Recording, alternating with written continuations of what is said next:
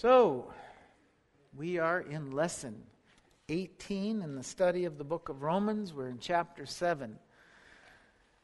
And if you remember from last week, we started the chapter by Paul. He proposed this obvious question. He said, Don't you know that the law only has authority over a man as long as he lives? Well, I mean, it only makes sense. You can't keep the commands after death. And there are no commands given to the dead. So you're released from the Torah with your death. And then he proves this by uh, using the fact that a woman is released from the law of marriage in the event of the death of her husband and is then free to marry another. And he says, So, like the woman being set free from the law that bound her to her husband, to her former husband, we too have been released through our death with Messiah. We've been released from the condemnation of the Torah. We're set free to serve a new master, just as the woman was set free to marry a new husband. And so, in closing this example of the marriage law, he says, So, my brothers, you also died to the law through the body of Messiah, that you might belong to another, to him who was raised from the dead, in order that we might bear fruit to God. And so he says, You too died to the law through Messiah. You died to the law, and then you were resurrected to life, right? So did you die to the Torah? Well, no more than the death of the first husband set the woman free from faithfulness to her second husband. The law concerning marriage and concerning her husband still is in place. And if she is unfaithful to her second husband, she'll be put to death just like she would have been with her first husband. The law regarding marriage remains, but she's set free from the penalty of death for unfaithfulness to her first husband because he's dead. And so now she can marry another. In the same way, Messiah and the new covenant did not set you free from the commands of Torah thou shalt not kill, thou shalt not covet, thou shalt not commit adultery, and the others. No, we've been set free from the consequences of our failure to keep those commands. We're also set free from the sin nature who could not say no to those things which violated God's law and brought us face to face with the condemnation of the law, which is death. We're set free from our sin nature and bound to our new husband, our new master, the Messiah Yeshua. And guess what? In him there is no sin. The law remains, but your husband, or we could say your master, changes. And Paul makes that very clear in verse 5. He says, For when we were controlled by the sinful nature, the sinful passions aroused by the law were at work in our bodies so that we bore fruit for death. When we were controlled by our sinful nature, or we could just simply put it, our flesh, we couldn't say no to the violations of the law that brought about death. We were weak. And notice it says sinful passions aroused by the law. That is a pitiful rendering of the Greek word there. It's the Greek word pathema. I put it up here. It's number 3804 in your Greek lexicon. It says hardship or pain, affliction, suffering. It should have been rendered as Dr. Daniel Gruber translated. He says it should go, read this way For when we were in the flesh, the painful consequences of sin defined by the law worked in the members of our body to bring forth fruit to death. The consequences of the things we did before accepting Messiah Yeshua brought death to us. Now ask yourself this. Now that you know Messiah, are those things that you did before still sin? Are they still sinful? Well, yes, they are. Sin will always be sin. So, yes, but that what has been replaced is the weakness of our flesh has been removed and the consequences of our sinful actions have been removed. And now we can bring forth fruit for God through our new master, the Messiah Yeshua. We now have a new master, and that master is Yeshua. We died with him, and when we died with him to our old master, our flesh, then we were raised again to life with him, our new master, Messiah Yeshua. And in him there is no sin.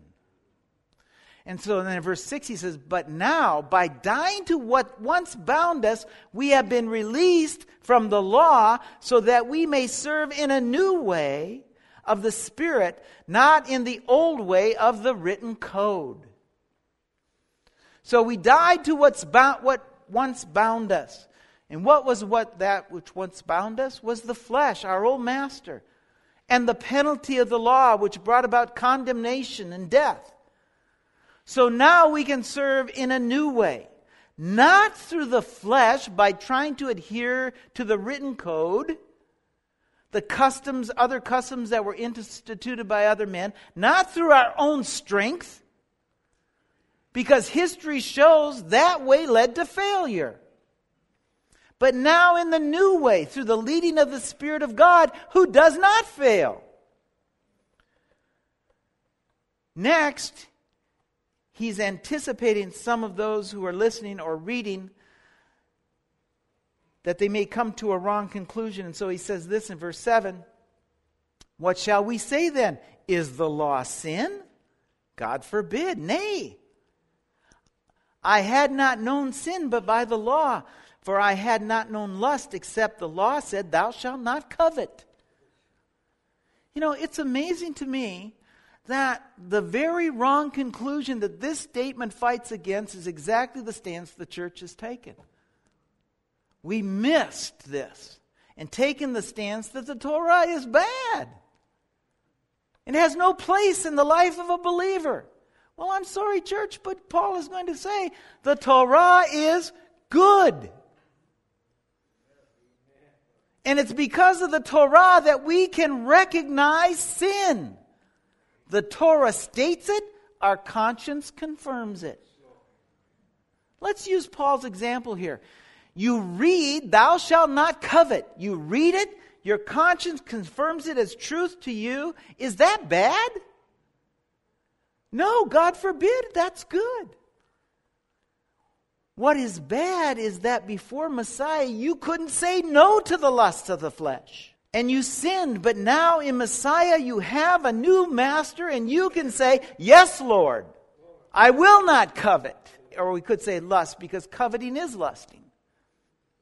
The law was given to make us aware of sin. Sin has always been sin, but we weren't always aware.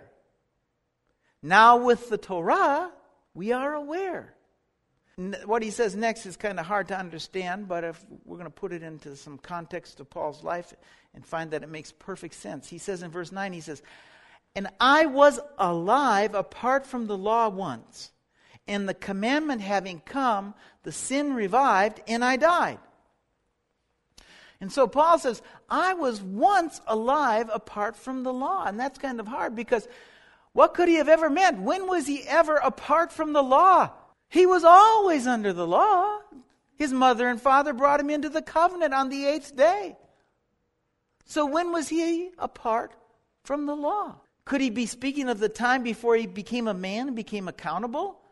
Joseph Shulam, in his commentary on Romans, suggests that he's speaking of the time before his bar mitzvah. Others, commentaries say that the term I was alive is used in a more general sense to include all of us. But I think Scripture defines Scripture. And I think that we're going to find the truth within the letter of Romans itself and Paul's history. If we go to chapter 10 of Romans, Paul tells us something about the Torah. He says this in verse 1 through 4 Brothers, my heart's desire and prayer to God for the Israelites is that they may be saved. For I can testify about them. They are zealous for God, but their zeal is not based on knowledge. Since they did not know the righteousness that comes from God and sought to establish their own. They did not submit to God's righteousness. Messiah is the goal of the law so that there may be righteousness for everyone who believes. Paul speaks of the Israel and he says they did not know the righteousness that comes from God and they sought to establish their own. In other words, they kept the Torah, but they kept the Torah with their own understanding, their own will. They kept the Torah not by the Spirit of God, but by their own strength and understanding. The problem is this their own strength was really the weakness of the sin nature, and history shows that because they perverted the Torah to justify their violations of Torah. Well, if we're going to understand this, we first need to understand this word's righteousness. It comes from the Greek word, root word, which means this, and I put it up here observing the divine laws, keeping the commands of God. So, right away, you have to ask yourself since they had the Torah and they kept the Torah, which is the divine laws of God, how is it that they missed the righteousness of God? Well, he said they sought to establish their own. They kept the Torah according to their own understanding and they missed the true understanding. You see, Paul answers why they missed the true righteousness in the fourth verse when he says, For Messiah is the goal of the law that there may be righteousness for those who believe. And if your Bible says end, what you need to do is get out your marker and cross out end and insert the word goal because the word end is confusing. The Greek word here is telos, and it's the root word for telephone and telescope. And when you dial a telephone or you point a telescope, you have a specific goal in mind. With the telephone, you have a specific number. With the telescope, you have a specific star or planet. So you have a goal in mind. Well, Paul is saying that just as you point a telescope at a specific star so that you can see it, the Messiah is the point at which the Torah aims so that you can see him. Messiah is the goal of the Torah. So if you read Torah and you don't find Yeshua or you reject Yeshua, then you've missed the whole point of the book. You may as well have not read the book because you missed the truth and the point of each command in the Torah. Well, if you missed the point of the book and you missed the point of the command, then how are you ever going to keep the command? You can't. So the truth of the book and the truth of the command in the book have eluded you.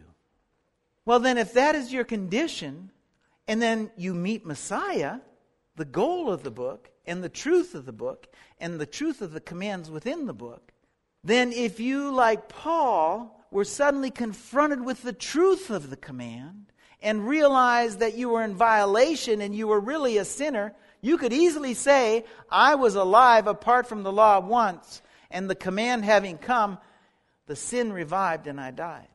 You thought you were alive. You thought you knew the truth, but in fact, you had been deceived. And when the truth came, you were confronted with your sin. That's what happened to Paul. It's why Paul will say to the Philippians about his life before he knew Yeshua, he will say this in chapter 3, verse 5 and 6. He says, In regard to the law of Pharisee, as for zeal, persecuting the church, as for legalistic righteousness, faultless. Then, of his life after learning the truth of the Torah by the Spirit of God, not by the working of man, once he found the goal of the Torah, the Messiah Yeshua, he says this of his life. If we just skip down a few verses in chapter 7 of Romans, he says, So I find this law at work in my body. When I want to do good, evil is right there with me.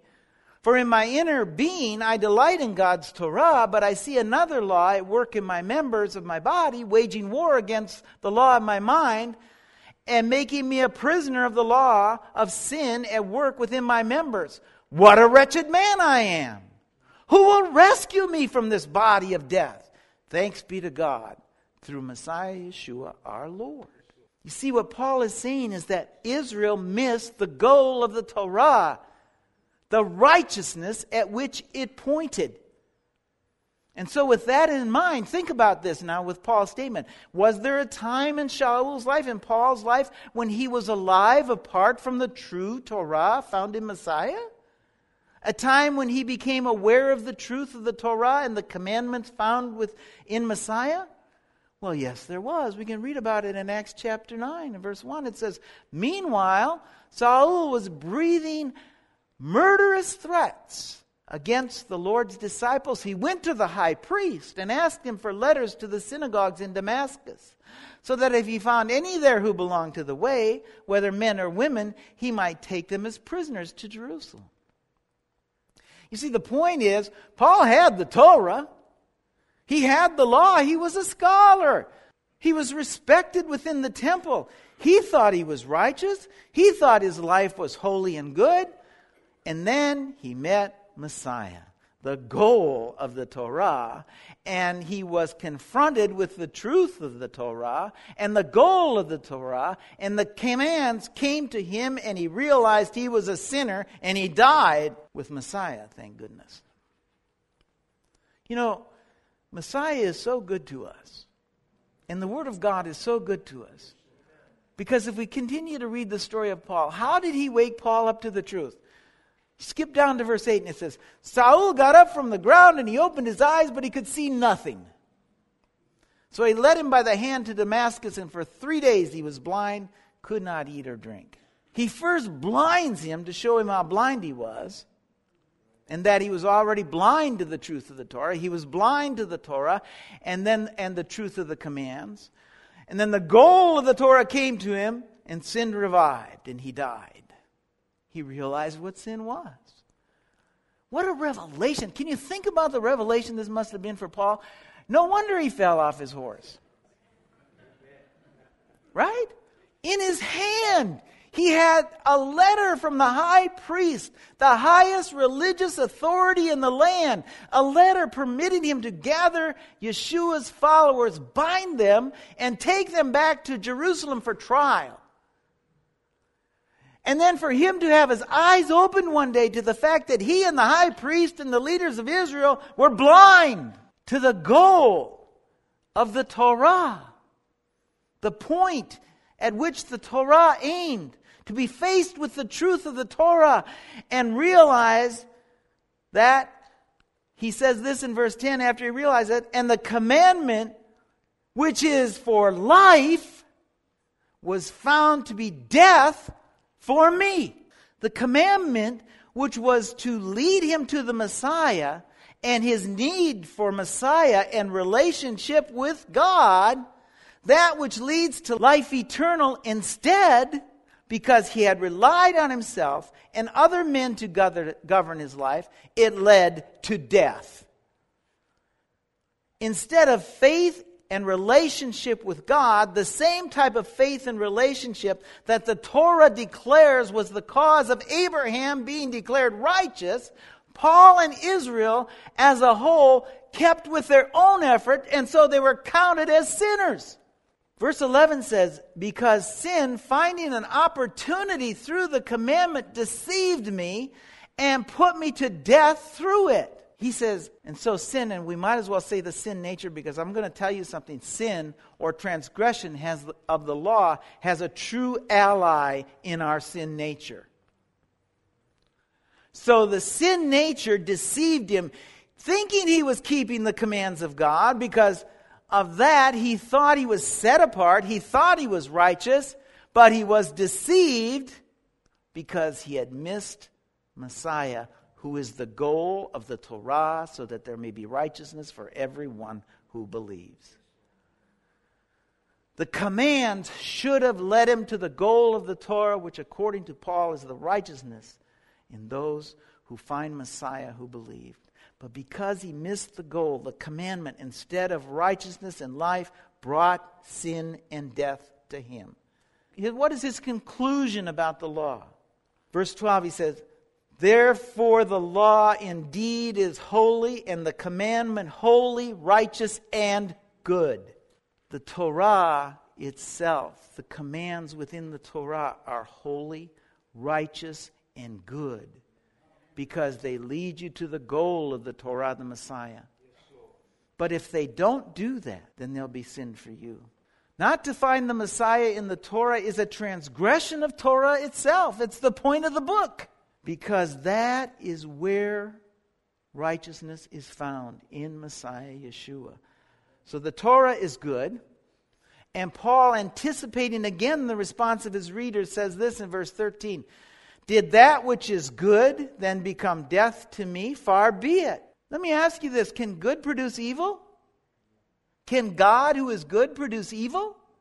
Far be it, he says. Let me tell you something. The Torah produces nothing in the person. The Torah is good, but the good of the Torah produces nothing except awareness. It doesn't become good, bad, life, or death. The Torah is what it is. It's good. It's always been good. That's what it is. But it is the person who produces something in response to the good of the Torah. If he reads it and understands it and does what is there, his response to the Torah is then good. If in response to the study of Torah, one finds Messiah, makes him his master, and is thereby led by Messiah in keeping the Torah, then his response to the Torah will produce good in that person. However, if he misses the goal of the Torah, he doesn't find Messiah and make him his master. If he remains in the flesh, his response to the Torah is going to be self centered. And then that person's response to the Torah will miss the mark. He didn't find Messiah, he missed the mark. And missing the mark is sin. The Torah is holy and good. What your response to the Torah is will determine if you are holy and good. The Torah makes the way for you to respond in, obedi- in obedience for good. The Torah also affords the opportunity for you to transgress, which produces death. You see, it's the Torah that makes you aware that your conduct is either good, producing life, or bad, producing death. If your response is to transgress the Torah, which is holy and good, that produces death. So Paul says this in verse 13. Listen to what he says now. But sin, which is transgression of the Torah, we established that. But sin, so that it might be shown to be what it is, brought forth death to me through what is good, so that sin might become extremely sinful through the commandment. The Torah was given to make you aware. It was given to give us a choice to either do good or to transgress. What the Torah does not do is give you the strength to do that. The book of Hebrews says this. Listen to what it says. Chapter 4, verse 12. For the word of God is living and active, sharper than any double edged sword. It penetrates, even dividing soul and spirit, joints and marrow. It judges the thoughts and the attitudes of the heart. Nothing in all creation is hidden from God's sight. Everything is uncovered and laid before the eyes to whom we must give account. It tells us that the Word of God is living and active, but it's like a double edged sword. Where else do we find a double edged sword in Scripture? In the garden. Listen to what it says in Genesis 3.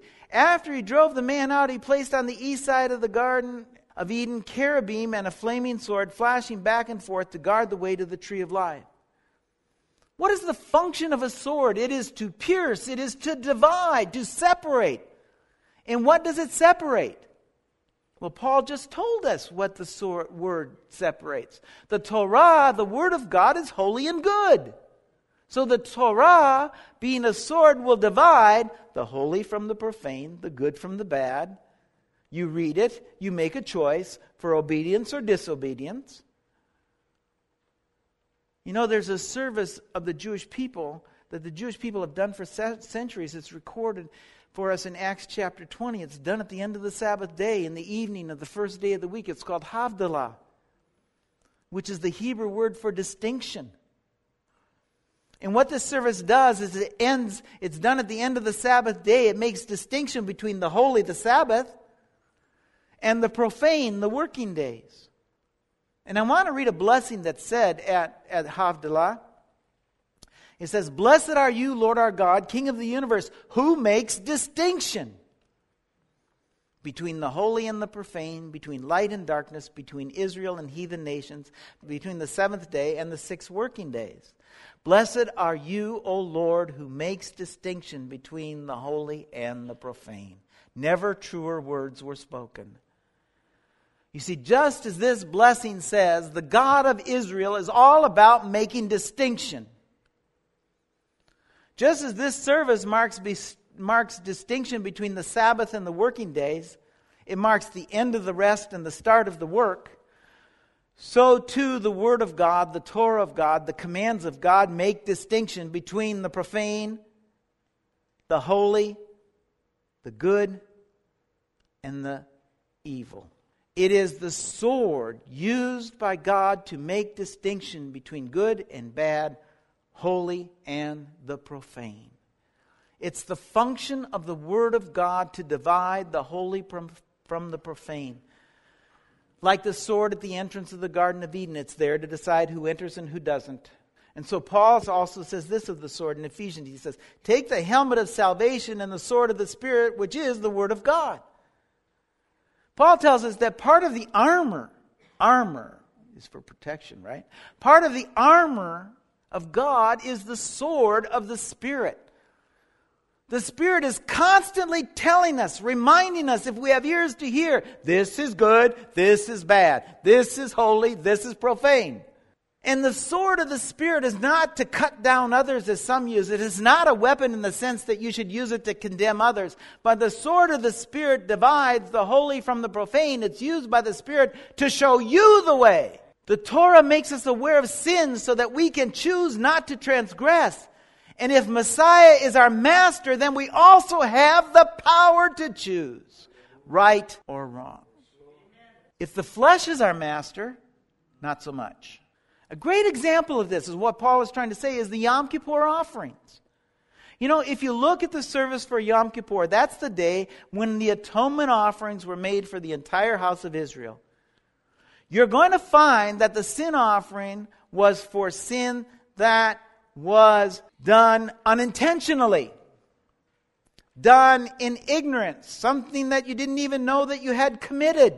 The sin Israel had done in ignorance. However, intentional sin, that was another story. That was not covered by this offering. And so we could say unintentional sin was sin. Intentional sin was extremely sinful. What the Torah does is make you aware, and if you are aware and still transgress, then, like the Yom Kippur offerings, didn't apply to you. If you know the law and you knowingly transgress, you've graduated from sin to total rebellion. Utterly sinful. So Paul says this in verse 13 But sin, transgression of the Torah, so that it might be shown to be what it is, brought forth death to me through what is good, so that sin might become extremely sinful through the commandment. Do you get it now? Sin will always be sin, but the knowledge of sin makes the transgression utterly sinful. The Torah divides, it's helpless to do anything else. It can't show mercy unless you find its goal. Then, then you'll find mercy. But the, sor- but the Torah by itself merely divides. Enter Messiah Yeshua, who shows mercy, and the Spirit of God, who gives guidance in life. It is the Spirit, it is Messiah that forgives your transgressions and keeps you from transgressing in the future. The point being, you can know Torah, but miss Messiah, and that will still lead you into transgression and sin and death. Well, let's look at the other side of the coin. What happens to someone if you know, if someone tells you about Messiah and you accept that, he came and died, but then you look at the Torah and you still transgress, or you reject the good of the Torah. What happens to you then? Well, that's easy too, because all you have to do is go read 1 John. He tells you exactly what happens. He says this, chapter 3, verse 4 Everyone who sins breaks the law. In fact, sin is lawlessness. But you know that he appeared so that he might take away our sins, and in him is no sin. No one who lives in him keeps on sinning, and no one who continues to sin has either seen or known him. Dear children, don't let anyone lead you astray. He who does what is right is righteous, just as he is righteous. He who does what is sinful is of the devil, because the devil has been sinning from the beginning. You see, it's not really hard, folks. In fact, it's really pretty easy. You've been declared righteous by God.